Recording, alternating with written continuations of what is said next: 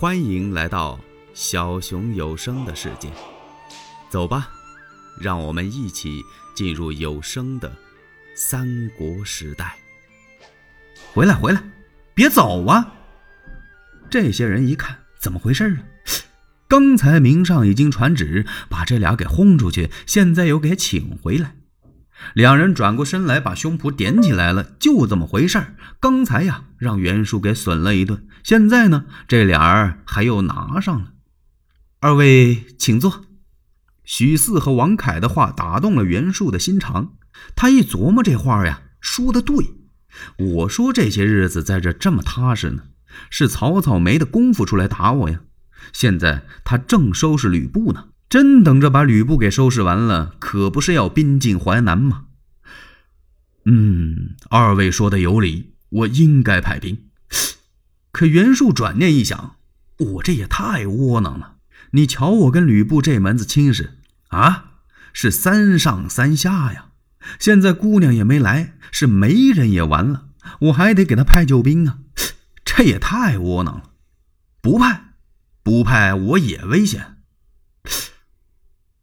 哎，这么着得了，二位将军呢，方才你们说的话也对，你们回去跟吕布说，让我派兵也可以，他必须得把女儿给我送来。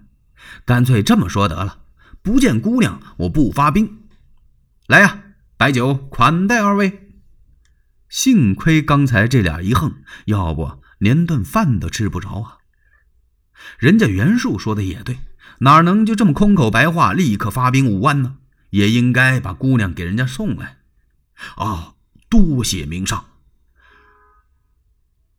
两个人下来吃完酒饭，来到城外一见郝萌，把这事儿这么一说，郝萌一听，那咱们回去吧。三人呢又回来了，走到半道上就商量开了，咱们回城怎么走啊？还得走刘备的大营。在他们的印象中啊，觉得这个刘备比曹操好点，另外呢，人马也比较单，容易过。不过上次可碰着一次张飞了，这回咱们得加倍小心。现在走吗？那不行啊，一定得晚上天黑以后啊。对，领着人马先在这小山洼洼里头猫着，等到二更以后，这这才悄悄把队伍拉出来。由打刘玄德大营一过，这回可困难了，人家又有所准备了。张飞飞马杀出，郝萌一看这可不好，他冲着后面俩人一摆手，那意思我战张飞，你们快走。然后他摇枪催马就奔张飞来了，两个人打到一处，没有三五个回合，只听张飞大叫一声，可恼啊！嘣，由打鞍桥上一把就把郝萌给拎过去了，巴的往地上这么一摔，后边的捆绑手过来把郝萌给捆上了。借着这功夫啊，王凯许四跑了，张飞追了一阵子也没追上，就把郝萌给押进大帐。刘备一看，哦，是吕布派出去的将军求救兵的呀，不能搁到我这儿啊，赶快得给曹公送过去。这连夜刘备就押着郝萌来见曹操。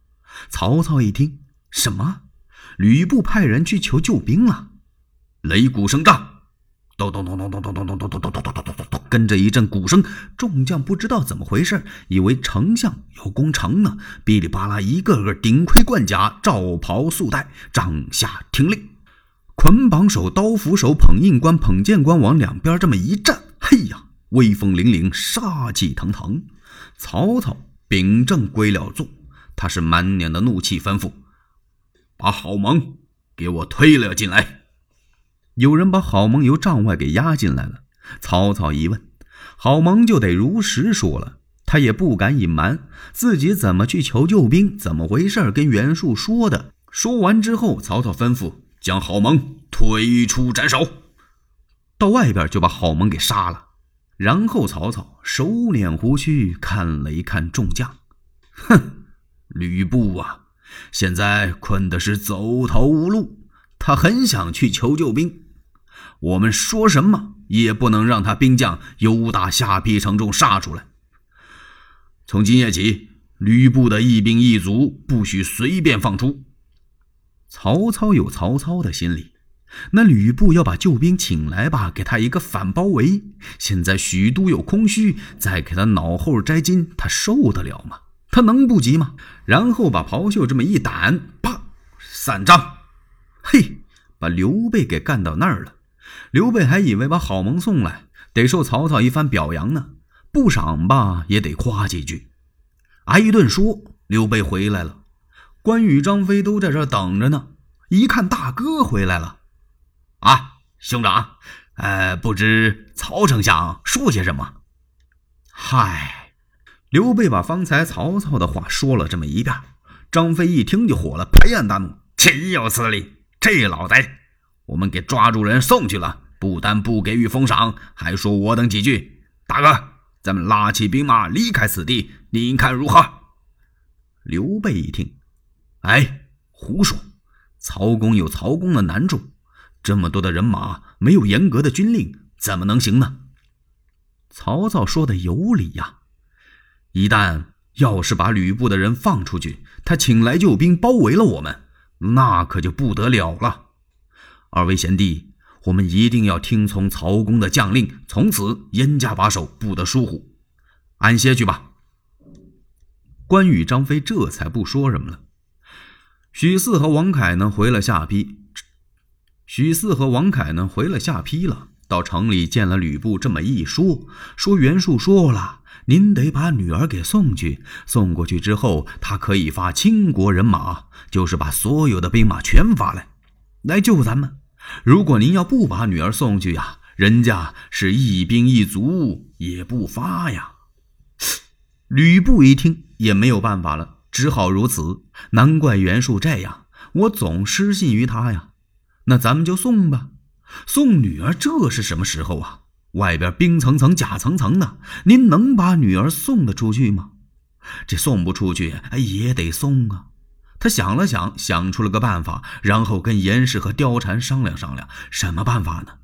派一千人让高顺、张辽大先锋在前头走，这后边呢派两员将保护着，然后准备一辆小便车，我把女儿用甲把她包起来，包好之后背在背后，是妇女出城啊，背着女儿往外杀。等送出二百里地之遥，我再让女儿上车，我就回来了。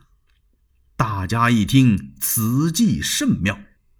连夜收拾吧，整整收拾了一天。第二天晚上定更以后，全都收拾完。吕布把女儿背到后面这大包袱，姑娘啊体倒不重，用甲这么一包，你说这能轻省得了吗？吕布把女儿背好之后，大家都很担心呢、啊。担心什么呢？知道上次王凯、许四不是出去了吗？人家曹操知道了，现在曹兵是加强防范呢、啊，不容易往外送。虽然说有个吕布将军壮着一点胆子，可是大家还是放心不下。都挑选的那精兵啊，二十岁往上，三十岁以内的，以一顶十。比如说，要在一个营里挑啊，只能挑出十几个人来，就凑了这么些人，保护着吕布妇女，由打城里就杀出来了。吕布马刚往前这么一冲，人家曹兵就知道了，吕布来了，休得走了，吕布杀呀！嘟嘟嘟嘟嘟嘟嘟嘟嘟嘟嘟，到处都是鼓炮声，战马嘶鸣啊，灯笼火把照如白昼似的一般，全奔吕布下手啊！这儿也是捉吕布，那儿也是喊休走了，吕布！吕布就拼着命的杀吧，是左拼右突，他想杀开一条血路，杀不出去呀、啊！到处是刀矛器械，乱箭齐飞。吕布背着女儿这么沉，他还怕伤了女儿。他本事再大也不行啊！一会儿的功夫，他就汗流浃背，根本杀不出去。